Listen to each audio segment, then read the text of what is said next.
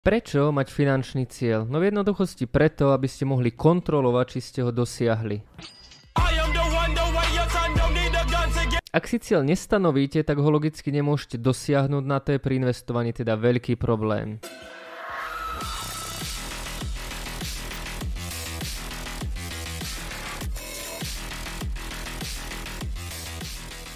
Ahojte, moje meno je Jakub Kráľovanský a vy práve sledujete rubriku Svet investícií, ktorú som zostavil za účelom, aby som zdvihol investičnú gramotnosť v Česku a na Slovensku. Táto rubrika je tvorená formou akadémie, kde jednotlivé diely na seba nadvezujú, no a vy práve sledujete 7 diel. Tí, čo ste pozerali štvrté video zložený úrok, tak ste sa možno pýtali sami seba, prečo ste nezačali investovať už skôr. Však vďaka zloženému úroku ste už mohli zarobiť kopec peňazí, pretože ten čas by robil za vás. Možno ste neinvestovali preto, lebo ste nemali peniaze, možno ste neinvestovali preto, lebo ste boli na vysokej škole, starali ste sa o rodinu, nemali žiadne vedomosti, znalosti, čas. Jednoducho dôvodov je milión, avšak ten reálny je len jeden. Nemali ste finančný cieľ pri investovaní a preto ste logicky nikdy nezačali, pretože že ste nevedeli, ako máte začať. V tomto dieli sa teda budeme venovať piatim základným dôvodom, prečo by ste si mali stanoviť finančný cieľ. No a keďže sa im budeme venovať, tak už rovno preberieme aj to, aké by tie finančné ciele mali byť, čo by mali obsahovať a ako by mali byť zhruba postavené.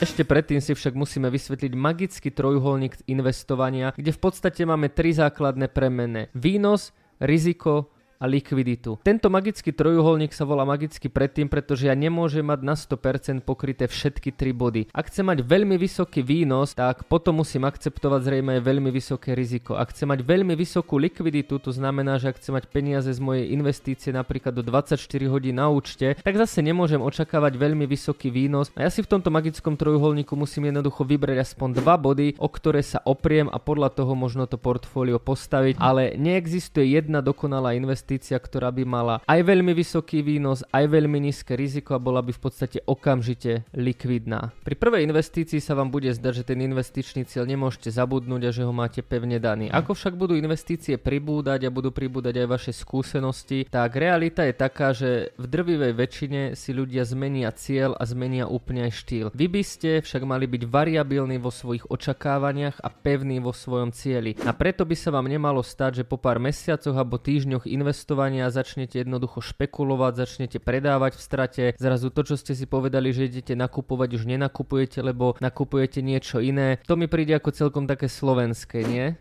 pol peňazí užíval na automatoch. Na toto je jedna chyb, z ktorých by ste sa mali vyvarovať, ale to sme už hovorili aj v predošlom videu číslo 5 alebo číslo 6. Reklamná vsúka. Ak vám tieto informácie nestačia, tak využite našu unikátnu službu Investície do vrecka, ktorú nájdete na stránke www.trader 2.0 a pridajte sa do našej mobilnej aplikácie, aby ste mali svet investícií a informácie zo svetových trhov stále u seba. No a teraz späť ku videu.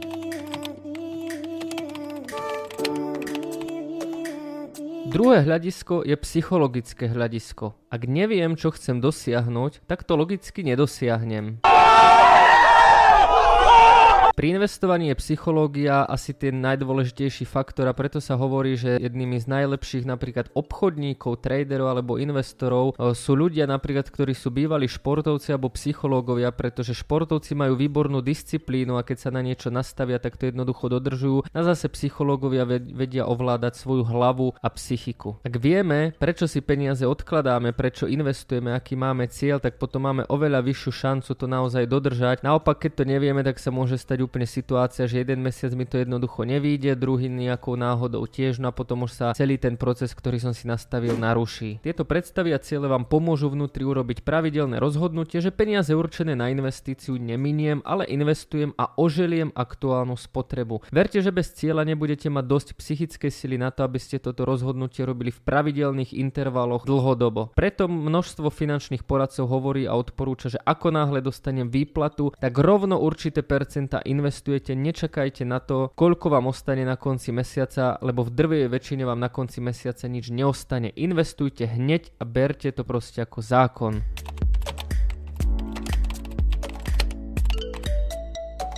Tretím bodom je konkretizácia nástrojov. Konkretizácia znamená riešiť napríklad tieto otázky. Koľko mesačných platov chce mať vo finančnej rezerve, aby som investoval bez zbytočných emócií v prípade krízovej situácie? Za ďalšie napríklad, v akom veku si chcem kúpiť byt alebo dom? Za ďalšie, aký veľký dom si chcem kúpiť? Za ďalšie, v akom veku chcem ísť do dôchodku? Za ďalšie, na akú dovolenku chcem ísť? Toto sú všetko faktory, ktoré by ste mali jasne a dopredu vedieť a tým pádom aj vaša motivácia bude vyššia.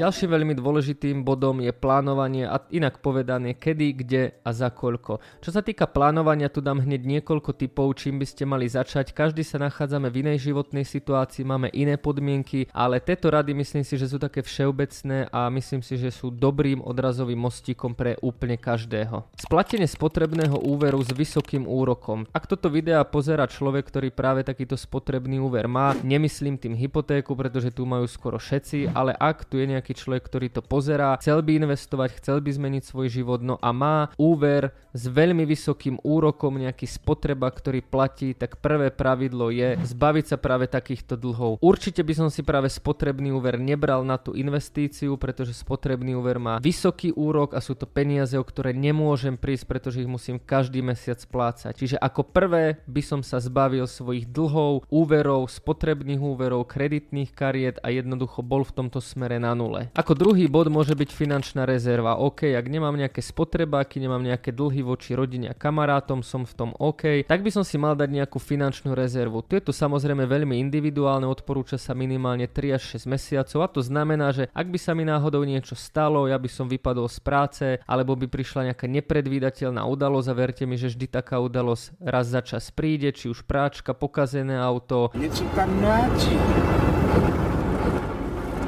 Čo mladí, to sú pisy po vybrusu. Aha a tak ďalej a tak ďalej, tak by som mal mať nejakú rezervu, ktorá ma pokrie aj keď ja nebudem robiť alebo keď sa niečo zásadné stane aspoň na tých 3 až 6 mesiacov. Na tretím bodom je pravidelné investovanie aspoň 10% z príjmu. To znamená, že ak ja už som vlastne vymazal tie spotrebné úvery, mám odloženú nejakú rezervu, tak v takom prípade je ideálny čas začať investovať okamžite 10% z toho celého príjmu. Znova, základné pravidlo je nečakať na koniec mesiaca, okamžite ako mi príde prídu peniaze, rovno tie peniaze zainvestovať, aby som počas zvyšku mesiaca robil s tým, čo mi ostalo, pretože na konci mesiaca mi väčšinou nič neostane. No ako náhle už toto robím, tak potom si sta- samozrejme môžem stanoviť nejaký finančný cieľ, napríklad, že chcem ísť raz ročne na dovolenku, možno dvakrát ročne, že chcem zaplatiť e, lepšie štúdium svojim deťom, alebo si chcem zaplatiť cestu okolo sveta, auto alebo dom. Ak chcem začať investovať, tak v prvom rade by som nemal mať dlhy a v druhom rade by som mal mať nejakú finančnú rezervu a to je práve to plánovanie. Čo sa týka hypotéky, tu na by som možno poradil len nejako pracovať s fixáciou, ale hypotéku má 90% pracujúcich Slovákov, čiže hovoriť o tom, že najskôr sa zbaviť hypotéky a potom začať investovať je takisto nezmysel, pretože ako dobre vieme, tak hypotéky majú dlhoročne na Slovensku celkom dobré úroky. Momentálne sa to hýbalo pod 1%, pod 2%, teraz v posledných mesiacoch sa to samozrejme zvyšuje, ale vy na tých investíciách viete kľudne napríklad na S&P 500 zarobiť aj 10%. Čiže ak máte hypotéku, na ktorej máte úrok 2% a vy investujete napríklad len do S&P 500, ktoré v priemere robí 10% ročne, stále ste 8% v zisku. Takže čo sa týka dlhov, určite sa teraz neoplatí najskôr sa zbaviť hypotéky, pretože to by ste 20 alebo 30 rokov neinvestovali a len sa zbavovali hypotéky. A to, čo sa týka matematiky, nedáva zmysel.